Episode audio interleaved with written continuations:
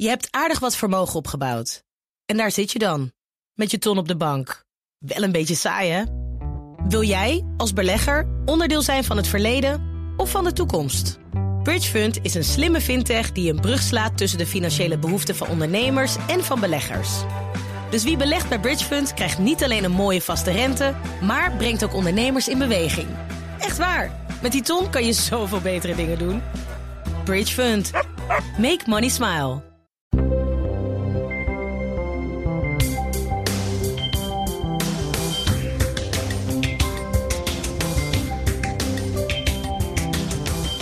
Toen ik acht jaar was, gingen we een tijdje in Amerika wonen. Aangekomen in Albany, New York, moesten mijn ouders eerst een woning vinden, een auto kopen en een school zoeken voor mijn broer en mij. Eenmaal gezetteld kwam de volgende belangrijke stap: lid worden van de BIEB. Nou was ik gewend dat je in Nederland twee boeken per keer mocht lenen. En ik vroeg me af of dat daar ook zo zou zijn. Ik ging het even vragen. Op het gezicht van de vrouw achter de balie brak een grote lach door. Oh, honey, zei ze. You can take as many as you can carry.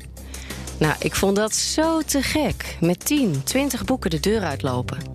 Over het plezier en het belang van lezen voor kinderen gaat deze derde aflevering van Woordwaarde. Ik ben Maria Punch. Mijn gast is Manon Sikkel, auteur van kinderboeken en kinderboekenambassadeur voor de Stichting Lezen. Welkom Manon. Hi. Wat fijn dat je er bent. Was jij zo'n kind dat ook meer dan twee boeken per keer wilde lenen? Nou, het is voor mij nieuw dat je er maar twee mocht lenen. Volgens mij liep ik ook met zoveel boeken de bibliotheek uit als ik kon dragen. Oh, in Amstelveen mocht dat niet hoor. Nou, in Hilversum waren ze heel uh, vrij daarin. Het enige waar ik tegenaan liep was toen ik elf was, had ik alle boeken in de kinderbibliotheek gelezen. Ja. En toen wilde ik naar de afdeling volwassenen. En dat mocht pas als ik twaalf was. Dus ik heb een jaar lang helemaal geen boeken kunnen lenen. En toen ben ik ze gaan kopen. Echt waar? Ja. Een tweedehands winkel. Boeken voor hoe goedkoper, hoe beter. Want dan kon ik er meer kopen. En daar stond dan wel heel groot Konzalik op. Dus ik heb een jaar lang echt afschuwelijke boeken gelezen. Oh, wat een straf. Um, een boekenpersonage dat jij waarschijnlijk herkent uh, uit jouw jeugd? Lang zal ik leven, lang zal ik leven, lang zal ik leven in de glorie. Pippi? Ja, Pippi. Ja. Ja. Pippi was echt mijn held. Ja. Lang zal ik leven. Waarom? Um, het was in de jaren zeventig en meisjes mochten nog niet zo heel erg veel. Ik woonde in Hilversum en er was een voetbaltoernooi. En ik las Pippi. En Pippi mocht alles. Die woonde alleen in een groot huis. Kon uh, boze mannen van zich afduwen. Uh, ja. Had een, een bak met geld. Ging naar school als ze daar zin in had. Of niet. En uh, dat, dat schoolvoetbaltoernooi, daar had ik me voor opgegeven. En de, het hoofd van de school zei: Nou, je mag niet meedoen, want je bent een meisje. En ik ben toen met twee vriendinnen naar de burgemeester van Hilversum gegaan.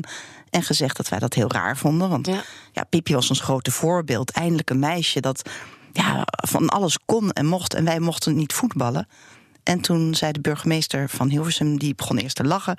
En die zei toen, ja, haha, natuurlijk mogen jullie niet voetballen, want jullie zijn meisjes. Over welke tijd hebben we het Dit- ongeveer? Nou, dit is halverwege de jaren zeventig. Dus het is wel een tijdje geleden, maar voor mij echt een belangrijk moment. Omdat ik daardoor terugdenkend aan wat ik las, dacht dat van alle boeken die ik las, Pippi wel echt mijn grote voorbeeld was. Eh, en dat er verder niet zo heel veel boeken waren waarin meisjes zo'n rol speelden. Dat ze vrij waren en mochten doen wat ze wilden. Meisjes waren. Toen ik jonger was, las ik natuurlijk Jip en Janneke. Ja. Janneke mocht helemaal niks. Die mocht de hele tijd een beetje met de zand spelen en huilen, met de poppen spelen. ja. En Jip, die mocht naar buiten. Maar Janneke, ja. Jip had de regie. Jip had de regie en de vader, de vader van Jip en Janneke ook. Want die kwam altijd thuis van zijn werk. En die moeder die stond de hele tijd te zuchten van... oh, hebben jullie nou weer de limonade omgegooid? Dus dat was een heel ander voorbeeld Ja. dan wat je nu in kinderboeken ziet. Ja. En wat ging je lezen toen je wat ouder was? Toen je ook eindelijk toegang kreeg tot die volwassen afdeling? Ja, dat, de, de dag dat ik twaalf werd en naar de volwassen bibliotheek mocht... ontdekte ik eh, eh, W.F. Hermans en Remco Kampert.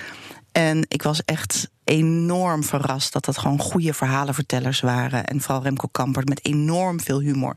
En dat ik gewoon in één keer de stap maakte van kinderboeken naar volwassen boeken. En dat er schrijvers waren die een goed verhaal konden vertellen met humor erin en beelden konden vertellen. En ik was echt volledig verkocht. Ja. Dit brengt ons een beetje be- alvast bij jouw rol van kinderboekenambassadeur. Misschien eh, kent niet iedereen die rol. Kun je even vertellen van ja, wat dat inhoudt? Nou, de, de kinderboekenambassadeur is een initiatief van Stichting Lezen, CPMB. eh, het Letterenfonds en eh, de Schrijverscentrale. En die hebben met z'n vieren, in Engeland heet het Children's Laureate. Het is een soort ja, eretitel. Je mag twee jaar lang mag je reclame maken voor boeken, voor kinderboeken. Ja. En dat mag je invullen zoals je zelf wil. In Nederland was de eerste eh, Jacques Vriends. Die heeft zich heel erg gericht op docenten. Om te zorgen dat leerkrachten op lagere scholen meer gingen voorlezen. Eh, daarna kwam Jan Pas Schutte. Die heeft zich heel erg gericht op jongens. Daarna Hans en Monique Hagen. Die zich inzetten voor poëzie. En ik werd vorig jaar gevraagd, uh, tot mijn grote verrassing, Mhm. want ik had het echt niet zien aankomen. En daarna zeiden ze: Nou, uh, wat ga je doen? Dus daar heb ik even over nagedacht. Ik hou heel erg van mensen bij elkaar brengen. Maar het is natuurlijk een heel saai thema. Er komt geen, uh, geen journalist gaat mij uit, uitnodigen voor een BNR-podcast als ik zeg ik breng graag mensen samen. Ja. Maar waar, waar, waar, ik zelf me uh, heel erg sterk voor maak in mijn boeken is uh, diversiteit en inclusiviteit. Ik hou niet van kinderboeken waarin heel veel stereotypen voorkomen. Mm -hmm. uh, gemene juffen zijn altijd lelijk in kinderboeken. Mm, uh, ja. Dat betekent dat je als meisje onbewust al de boodschap meekrijgt. Als jij lelijk bent, of als wij jou lelijk vinden, dan ben je, ben je eigenlijk slecht. De lieve juffen zijn altijd mooi. Uh, en er zitten heel veel stereotypen in kinderboeken. En zoals voor mij het belangrijk was om een Pippi in mijn leven te hebben, waar ja. ik me kon optrekken en kon zien van, oh, dat ben ik. Ik wil zijn zoals Pippi. Zo vind ik dat er in kinderboeken voor allerlei soorten kinderen voorbeelden moeten zijn, zodat dikke kinderen niet altijd gepest worden. Maar dat dikke kinderen ook heel goed kunnen zijn in dansen. Dat een meisje met een hoofddoek niet per se als identiteit een moslima hoeft te hebben. Maar dat haar identiteit ook kan zijn dat ze heel goed is in wiskunde. Of dat ze dol is op dieren. Of... Dus die stereotypen, uh, die wil ik graag uit kinderboeken hebben. Ja. Dat als er twee vaders zijn, um, dat die gewoon vaders heten. En niet dat het heel erg uh, wordt benadrukt dat ze homo zijn. -hmm. um, dat als je zegt, uh, ik heb twee ouders, kunnen dat een man en een vrouw zijn, maar kunnen ook twee moeders zijn. Ja. Dus dat heb ik als, nou ja, speerpunt, een lelijk woord, maar goed ja, gebruikt. Ambitie? Mijn ambitie om ja. te zorgen dat iedereen, uh, de, de schrijvers, tekenaars, maar ook de uitgevers, zich bewust zijn van dat kinderen um, ja, ramen en spiegels nodig hebben. Spiegels om zichzelf te herkennen en ramen om een bredere blik op de wereld te krijgen. Ja, dat is nogal een ambitie die je dan op je schouders hebt ja. genomen. Um, waar begin je? Hoe pak je zoiets aan? Nou, het belangrijkste, op het moment dat je kinderboekambassadeur wordt, word je door iedereen geïnterviewd. Dus ik had opeens een heel groot podium. Ik werd gewoon nou ja, de vrouw op de zeepkist die kon gaan roepen van uh, dit is wat er moet gebeuren. En vervolgens ben ik met uitgevers gaan praten, met leerkrachten. Ik heb honderd hulpambassadeurs in het leven geroepen via social media. Uh, recensenten, leesconsulenten, leerkrachten. Allemaal gevraagd of ze mij wilden helpen om met elkaar in de twee jaar dat ik kinderboekenambassadeur ben, de boodschap te verspreiden mm -hmm. en mensen erop te attenderen uh, dat, dat er meer diversiteit nodig is en dat allerlei soorten kinderen in kinderboeken een rol moeten krijgen en dat je af moet van die stereotypen. Ja, uh, dus een, een, in eerste instantie je, je online community of ja. he, via online uh, mensen gemobiliseerd. Ja. Um, wat doe jij zelf? Moet jij, ga je veel op pad? Ja, ik word nou, sinds ik ambassadeur ben heel veel uitgenodigd. Uh, avonden voor leesconsulenten, leescoördinatoren, pabo's. Maar ook op scholen en ook online. Ik zag bijvoorbeeld een illustratrice die had een tekening gemaakt van een tweeling. En dat was een kinderboek over twee tweelingen. En de ene tweeling was heel wit en de andere tweeling waren twee nou, kinderen van Marokkaanse uh, ouders. -hmm. En die hoogblonde witte kinderen speelden de hoofdrol en die andere tweeling had de bijrol. Dus ik vroeg aan haar: waarom heb je het niet omgedraaid? Zij zei: Oh, nou ja, ik ben alleen maar de illustrator, dit was de opdracht. En toen kwam ik in gesprek met de uitgever en die schrok ervan. Dat is een educatieve uitgeverij. En die zei: Oh, daar hebben we niet bij stilgestaan. En heel vaak is het echt alleen maar je ervan bewust zijn dat, dat je in kinderboeken met hele kleine dingen heel veel kinderen kunt bereiken op een andere manier. Um, dus ja, ik probeer met zoveel mogelijk mensen te gaan praten en met iedereen, uh, iedereen ervan te overtuigen dat ik dat niet alleen kan. Dat dat iets is van alle leerkrachten en alle ouders en alle boekhandelaren Ja. gewoon erop letten welke boeken zijn er en welke boeken ga je laten lezen aan kinderen? Ja, en dat de verantwoordelijkheid ligt dus bij een heleboel mensen eigenlijk. En Ja. Niet alleen bij de auteur, Ja. maar bij de uitgever, bij de illustrator. Ja, nou, mijn- bij een redacteur die, die het leest en denkt: hé, hey, wacht even. Ja. Nou, mijn, ehm, ik ben nu bezig met een nieuw boek. Ik had vroeger eh, vier ooms die alle vier homo waren. En één eh, oompaar daarvan was de ene Marokkaan. En ik vond het altijd heel normaal dat ik een Marokkaanse oom had die homo was. En pas later dacht ik, oh, dat is eigenlijk helemaal niet zo normaal. Ik ken helemaal geen andere kinderen van mijn leeftijd die dat hebben. En die dus als nou ja, eh, in Hilversum in een niet-Marokkaans gezin couscous eten als mijn oom langskwam om dat te maken. Ja. En bij sommige uitgeverijen, educatieve uitgeverijen, mocht er vroeger, werd er vroeger heel, nou vroeger, zeg tien jaar geleden, was er nog een lijst waarin stond dat eh, homo's eigenlijk niet in kinderboeken moesten voorkomen. Ja, en kermissen ook niet. Expliciet. Heel expliciet, eh, omdat ze rekening hielden met de verkoop in de Bible Belt. Nou, ik vond dat toen heel erg. Mhm. Ik heb er wel een beetje rekening mee gehouden. Eh, tot mijn spijt, want op dit moment denk ik, ja, het is eigenlijk ook mijn taak om te zorgen dat ik het goede voorbeeld geef. Dus ik heb mijn twee ooms, die inmiddels overleden zijn, eh, weer tot leven geroepen in mijn nieuwe boek. En ze hebben ook dezelfde namen, Pim en Machit. En ze komen voor in mijn nieuwe kinderboek. En ik denk dat er, eh, als er kinderen zijn die dat lezen, dat ze gewoon zien van, oh ja, dat is normaal. Want het is namelijk normaal. Maar het moet wel in kinderboeken voorkomen. Net zoals in eh Geheimagent Oma, een reeks boeken die ik schrijf. Ja.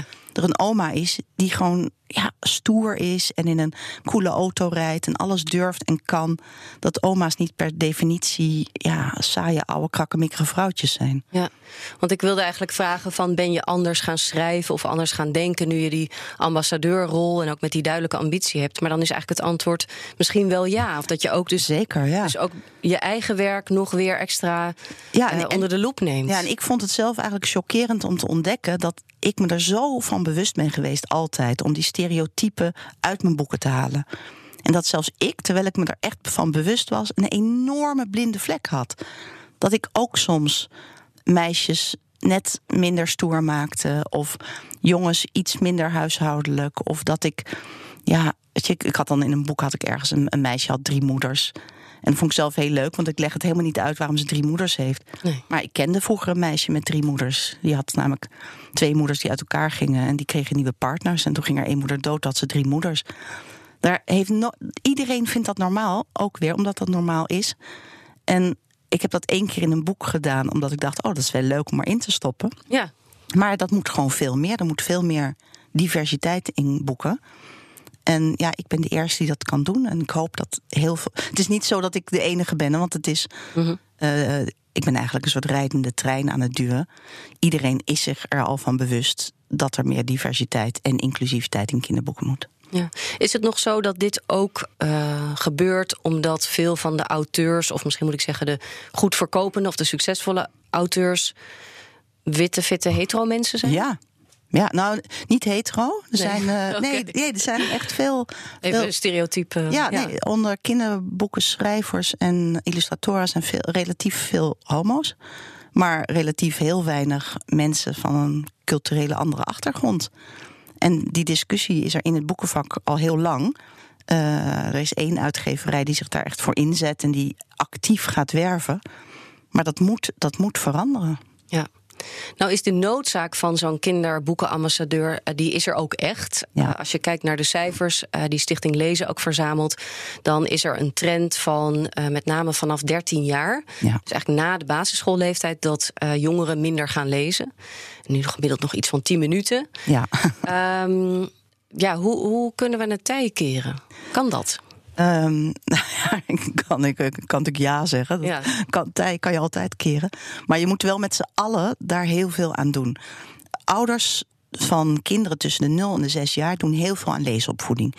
Die praten over boeken, lezen samen met hun kind, lezen het kind voor, neem het mee naar een boekwinkel, een bibliotheek. Eh, driekwart van de grootouders leest voor, vaders lezen voor. Eh, van 0 tot 6 jaar zijn alle ouders en grootouders zich heel erg bewust van hun taak. Na zes jaar wordt dat minder. En op het moment dat een kind zelf kan lezen, vanaf een jaar of zeven, acht, haken heel veel ouders af. Die denken, oh, mijn kind kan lezen. ehm, nou ja, Ik hoef niet meer voor te lezen. Ik hoef niet meer te praten over boeken. Eh, hij of zij kan alleen naar de bibliotheek. En vanaf 12, 13 jaar neemt die leesopvoeding, zoals dat eigenlijk heet, Mhm. neemt heel erg af. En nu is het best moeilijk om. Ik heb zelf nou ja, kinderen die vanaf hun dertiende echt niet meer voorgelezen wilden worden door mij, behalve als ze nou, ja, doodziek in bed lagen. Eh, dus ik snap dat je een 13-jarige of een 14-jarige niet makkelijk voorleest. Maar die leesopvoeding kan je wel doorzetten door bijvoorbeeld zelf te gaan lezen. Als je kind in de kamer is of als je kind binnenkomt. Je kan eh, praten over boeken. Je kan hem of haar meenemen naar een boekwinkel en zeggen: Nou, kies maar wat uit. Je kan interesse tonen in wat ze lezen.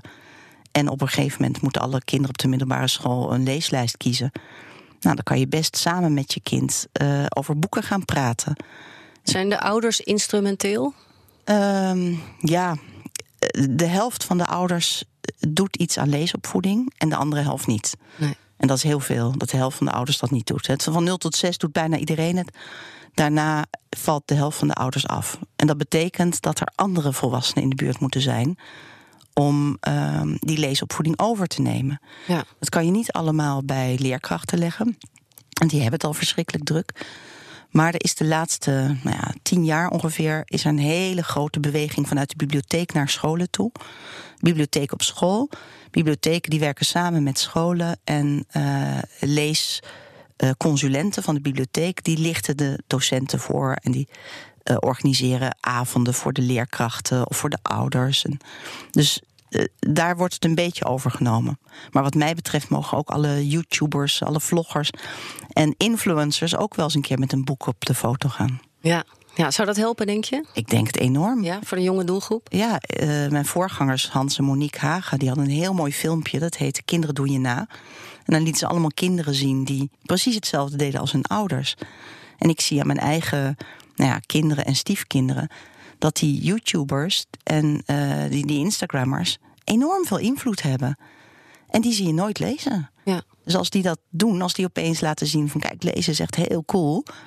ja, wie weet heeft dat effect. Ja, nou weten we eigenlijk allemaal wel, denk ik, gewoon op een soort oppervlakkig niveau van lezen is belangrijk, is goed voor je woordenschat.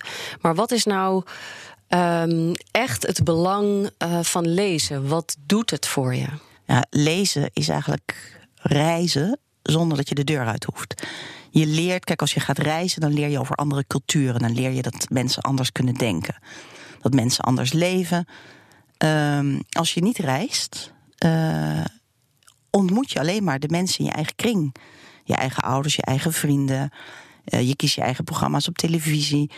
Uh, door, door, door social media krijg je voorkeuren die dichtst bij liggen bij wat jij zelf al leuk vond. En door te lezen leer je over andere mensen, over andere avonturen en je leert over emoties van andere mensen. Er komt een moment dat je als kind voor het eerst heel bang bent, heel verdrietig. Uh, en je leert vanzelf wel hoe je daarmee om moet gaan. Maar als je heel veel boeken hebt gelezen, heeft iemand anders het al een beetje voorgeleefd voor je. En daar, daar leer je ontzettend veel van. Dus in leesbevordering wordt, gaat heel vaak over taal en taalontwikkeling. Ja. ja. Ik ben behalve schrijver ook psycholoog. En ik zie zelf juist het, het, de emotionele en sociale ontwikkeling in boeken als minstens zo belangrijk als die taalontwikkeling. Ja, dat je de wereld een beetje leert te snappen om je heen. Ja, je, je, je, de, de wereld wordt geduid voor je. Mhm. Je krijgt allerlei soorten verhalen voor je. Um, en je leert, je, je kijkt in het hoofd van iemand anders. Want ja, je leeft mee met de hoofdpersoon. En die hoofdpersoon ziet de wereld anders dan jij. Of die ziet de wereld net zoals jij. En dan denk je, oh, wauw, iemand anders heeft precies hetzelfde als ik. Dus het is voor je sociale en emotionele ontwikkeling ja, heel op zich is, is film, weet je, films kijken heeft hetzelfde effect hoor. Dus mm -hmm. als kinderen echt niet van lezen houden, dan zeg ik nou ga gewoon maar heel veel televisie kijken. Ja. Dan moeten ze altijd heel erg lachen. Uiteindelijk Uit de mond gaat, van een schrijfster, ja. die leerkracht altijd een beetje angstig kijken. Maar um, het gaat natuurlijk om verhalen.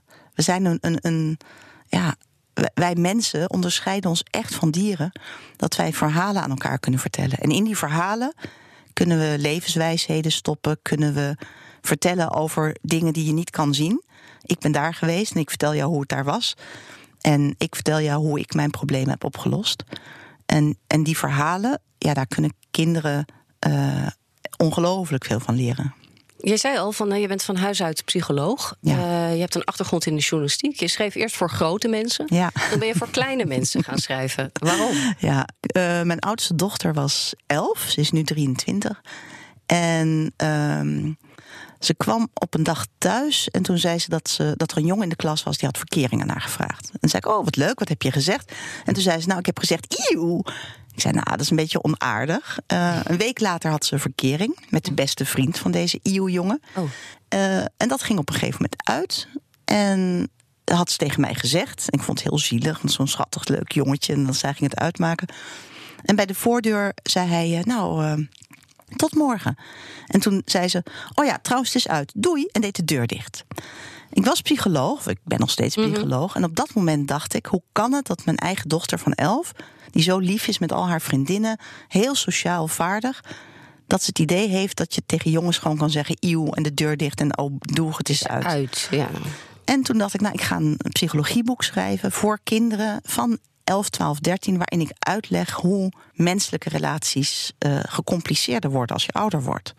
Als je vier bent en je zit in de zandbak samen te spelen en je beste vriend slaat met een schep op je hoofd, nou, dan pak je een hap, hap zand en die gooi je in zijn ogen en dan is het probleem opgelost. Ja.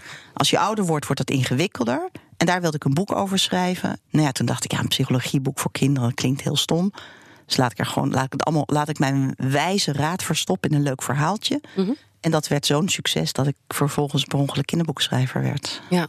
Is dat de serie van Izzy Love? Ja. ja. ja. En dat, dat personage is een, uh, inderdaad een jong meisje. Ze heet eigenlijk Isabel. Ja. Ze heeft haar eigen website ook. Ja. En ze geeft aan andere meiden en jongens uh, liefdesadvies. Ja, ze geeft tips over liefde en vriendschap. Terwijl ze ze zelf eigenlijk ook heel goed kan gebruiken ik denk als ik schrijf, kan ik gewoon een knop in mijn hoofd omzetten. Waardoor ik in één keer weer een meisje van 10, 11 word. En de wereld zien uh, als een elfjarige, zeker als je voor het eerst verliefd wordt. Is echt heel anders dan wanneer je 15, 16 bent en je bent verliefd. Want je snapt veel meer als je 15, 16 bent. En je hebt ook al die ingewikkelde hormonen. Terwijl 10, 11 jaar is nog verliefdheid zonder die hormonen. En is het veel meer een soort, een soort oefenen, kinderlijk spel met hoe liefde en vriendschap werkt. En ik denk dat ik gewoon daarmee gewoon net precies de goede doelgroep heb geraakt. Die kinderen die dat ene jaar waarin ik niet bij de bibliotheek boeken mocht lenen, omdat ik ze allemaal uit had en nog niet met Remco Kampert uh, boeken mocht uh, en weer mocht. Ja. Precies dat ene jaar voor die groep ben ik boeken gaan schrijven. Um, Manon, ik wil ook even met jou over een ander personage praten. Die, uh, dat is Elvis Watt, zeg ik het goed? Of ja? Elvis Watt? Nee, Watt. Elvis Watt. Die is iets jonger dan Izzy. Ja. En um, laten we eerst even luisteren naar fragmenten uit uh, het boek Elvis Watt Miljonair. Als je heel erg je best deed, zo wist Elvis, kon je problemen wegdenken. Dat had hij gedaan toen zijn hond overleed een paar jaar geleden. De hond, zonder naam, zoals hij heette, was bijna twee keer zo oud als Elvis. Volgens zijn moeder was dat eigenlijk onmogelijk. Ze wist zeker dat de hond zonder naam zou winnen als er een verkiezing was voor oudste hond ter wereld. Helaas was er niet zoiets. En daarom had zijn moeder een portret van de hond geschilderd en daaronder geschreven: Hond zonder naam. Kampioen oud worden. Het schilderij hing nu op haar slaapkamer. Elke keer dat Elvis daar was, keek hij snel de andere kant op. Hij deed al twee jaar zijn best om er niet aan te denken. Ja, Elvis is iets jonger dan Izzy. Uh, basisschoolleeftijd, ja. denk je? Ja? ja. Nou, eigenlijk zijn ze allebei 10, 11 jaar ongeveer. Alleen zoals dat gaat bij jongens en meisjes rond die leeftijd... is dat meisjes veel volwassener zijn dan jongens. Dus ze zijn eigenlijk even oud. Alleen Elvis is gewoon echt een jongetje van 10, 11. En, en Isa is al bezig met naar de middelbare school gaan, volwassen worden. En wat zijn nou typisch uh, zeg maar kinderproblemen of dingen waar Elvis mee te maken heeft? ja, Elvis heeft een heel groot probleem, want die krijgt op een dag een envelop van een wildvreemde man. En daarin zit 10.000 euro. En die man zegt: Je mag ermee doen wat je wil. Maar één ding, je mag het niet aan je moeder vertellen. Dan vertelt hij het aan zijn beste vriend en zo komt zijn moeder het te weten. En die moeder stuurt het geld naar een olifantenweeshuis. Dan komt die vreemde man weer en die geeft hem 20.000 euro. En weer mag hij niet vertellen en weer gaat het mis. Hij krijgt in dat boek steeds meer geld. En hoe meer geld hij heeft, hoe meer problemen hij krijgt. Dus hij wordt eigenlijk um, een beetje toch als Pippi met haar uh, enorme kist met geld. Ja. Uh, wat ik als kind echt heel leuk vond. Eh, maar als je erover na gaat denken, hoe is het om als kind een miljoen te hebben en je mag het aan niemand vertellen? Hij wordt opeens in de grote mensenwereld gezet. Ja. En daar waar Isa en de Easy Love boeken zich vooral sociaal-emotioneel voorbereidt op het volwassen leven, eh, krijgt Elvis gewoon van de ene op de andere dag gewoon iets in zijn schoot geworpen waar hij nog lang niet aan toe is en waar hij iets mee moet doen. En dat is wel zijn grootste probleem. En met dat geld ontdekt hij eigenlijk wat erachter zit tussen die man die dat geld geeft en, en zijn eigen familie. Dat zullen we niet verklappen. Nee. Dan moeten mensen vooral het boek, of eigenlijk de serie, want er zijn meerdere delen. Ja, zijn van, er eh, drie. Ja. Ja, van Elvis. Zijn moeder verbouwt groenten en ze eten dus ook eigenlijk bijna alleen maar Ja. tofu en groenten. Hij zou geloof ik best een keer een stukje vlees willen. Ja, ze hebben heel weinig geld. En dat is waar ik altijd probeer om geen stereotypen te gebruiken.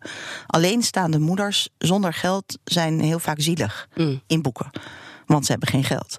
Maar ook met weinig geld kan je nog steeds best wel gelukkig zijn. En die moeder, die vindt het eigenlijk wel prima om zo weinig geld te hebben. En die vindt het prima om alleenstaande moeder te zijn. En ze is juist een hele zelfstandige vrouw. En dat verbouwen van die groenten is eigenlijk meer dat. Weet je, dat is haar dagelijks werk. Ze doet verder niks anders. Tenminste, ik beschrijf niet wat ze, waar ze er geld vandaan haalt... of hoe ze werkt of wat ze doet. Maar die tuin, dat is gewoon haar leven. En daar is ze heel gelukkig mee. En ze is heel gelukkig met Elvis. Eh, en toen ik dat had geschreven, kreeg ik... eh, ik krijg altijd hele enthousiaste recensies in het Reformatorisch Dagblad... om Oh. een of andere reden. en eh, ook voor dit boek, waar, over dit boek waren ze heel enthousiast... maar ze vonden het wel heel erg dat Elvis een alleenstaande moeder had. Want gescheiden ouders, dat kan natuurlijk helemaal niet. En daar had ik helemaal niet over nagedacht. En ik was ook een beetje ja, verontwaardigd. Want eh, er is namelijk wel een vader. Ja. Alleen had ik bij het begin van het boek al bedacht waar die vader in boek 3 zou zijn. En het was veel gecompliceerder dan dat nou ja, de recensent eh, kon weten op dat moment. Los daarvan, eh, ik vind een alleenstaande moeder. Dat is niet haar identiteit. Zij is gewoon de moeder van Elvis. En dat er geen, ja, geen Ja. vader is, dat doet er helemaal niet toe in mijn boek. Oh, wat grappig, het Reformatorisch Dagblad. Ik ben wel blij met de recensies hoor, daar niet Ja, van. ja. Ik wilde ook even met jou praten over de rol van de illustrator. Ik heb een fragment eh, eh, meegenomen van Quentin Blake. Hij was ook een kinderboekenambassadeur. Hij was de allereerste Children's Laureate. Ja. Ja, de allereerste. Eh, veel mensen zullen hem kennen als de illustrator van de boeken van, eh, van Roald Dahl. En hij beschrijft hier een beetje hoe die samenwerking tussen hen ging. he could mention what the what the giant was wearing at the beginning of the book. And he simply refers to it again later. But of course, every time the giant appears, which is frequently, I have to draw them. And Roald was saying, I don't like this apron very much. Gets in the way, doesn't it? You know, when he's jumping about and so on, and the boot. And so we went into a kind of discussion there um, about what he should wear. And um, we reorganized what he, what, what he was wearing. Ja, ik vond dit wel interessant, omdat hij zegt van hè, in eerste instantie laat hij zich inspireren door het boek, vertelt hij. En dat, maar dat ze dan toch een beetje samen aan het puzzelen zijn. En dat een auteur kan gewoon schrijven: ja, de, de reus draagt een schort. Maar dan ga je tekenen en dan zit dat schort heel erg in de weg. en dat ze dan zo samen nou ja, aan het, aan het eh, pingpongen zijn om ook tot, tot de beste Ja. illustratie te komen. Jij werkt samen met Annette Schaap. Eh, hoe, hoe is jullie samenwerking? Nou, ehm, ja, ik werk nu niet meer met haar samen helaas. Want ze is even opgehouden met tekenen. Of misschien wel voor altijd. Want ze heeft natuurlijk enorm veel succes met haar boek Lampje. Ja. Toen, ze, toen we samenwerkten aan Elvis Wat, gebeurde er iets heel grappigs. Ehm, dus er komen best veel mannen voor in het boek. Alle mannen, of het nou een journalist was, of een leerkracht, of een, vader, eh, die waren allemaal vrij fors, nogal kaal en met een ringbaardje. Maar allemaal. Oh. Het waren een stuk of tien. Eh, dus ik zag die eerste schetsen. En Annette was op dat moment aan het reizen in- Canada met haar man en haar zoontje. Ja, ik, ik was heel blij dat zij mijn illustraties maakte, want ik was een groot fan van haar. Maar dat al die mannen op elkaar leken, vond ik wel een beetje jammer. En toen heb ik haar gemaild. Ik zei: ja, Annette, ik vind ze fantastische tekeningen, maar waarom zijn ze allemaal dik, kaal met een ringbaardje? En toen moest ze heel erg lachen. Ze had namelijk zes weken eh, met een camper door Canada getrokken. Met haar man, die een beetje stevig is, en kaal met een ringbaardje. En haar zoontje. En ze had gewoon zes weken lang geen andere, Andere mannen gezien. Dus al die mannen waar, leken gewoon op haar eigen man. Dus daar heb ik heel erg om gelachen. Daarna. Eh, dat heeft ze, nou ja, heeft ze aangepast. En daarna heb ik haar volledig de vrije hand gegeven. En eh, ik, werkte, ik werk ook samen met Katrien Holland. En zowel met Annette Schaap als met Katrien vind ik het heel leuk om te zien wat zij ervan maken. En ik bemoei me, behalve bij de, bij de voorkant. En daar heb ik echt een heel sterk beeld bij altijd. Dan leg ik uit van dit is wat ik wil. Ja. En dat, dat, daar luisteren ze ook eh, heel goed naar. Maar voor het binnenwerk mogen ze doen wat ze willen. En geef ik nauwelijks aanwijzingen. En ik vertel ook nauwelijks wat ik in mijn hoofd heb.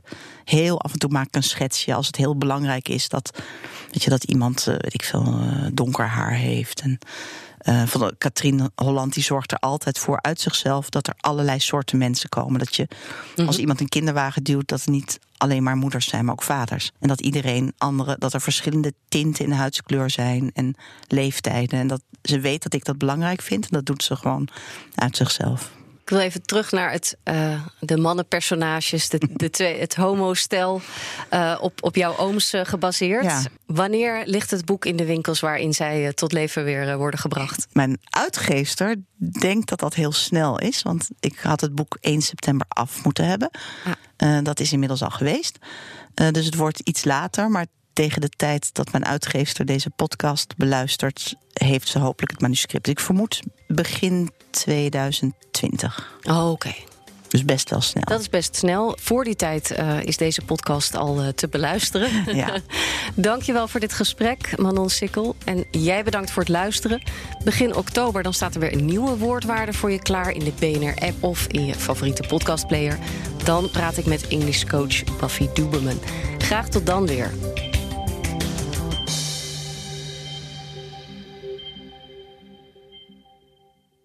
Je hebt aardig wat vermogen opgebouwd.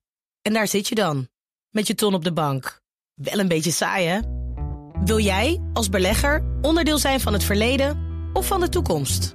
Bridgefund is een slimme fintech die een brug slaat tussen de financiële behoeften van ondernemers en van beleggers. Dus wie belegt bij Bridgefund krijgt niet alleen een mooie vaste rente, maar brengt ook ondernemers in beweging. Echt waar, met die ton kan je zoveel betere dingen doen. Bridgefund. Make money smile.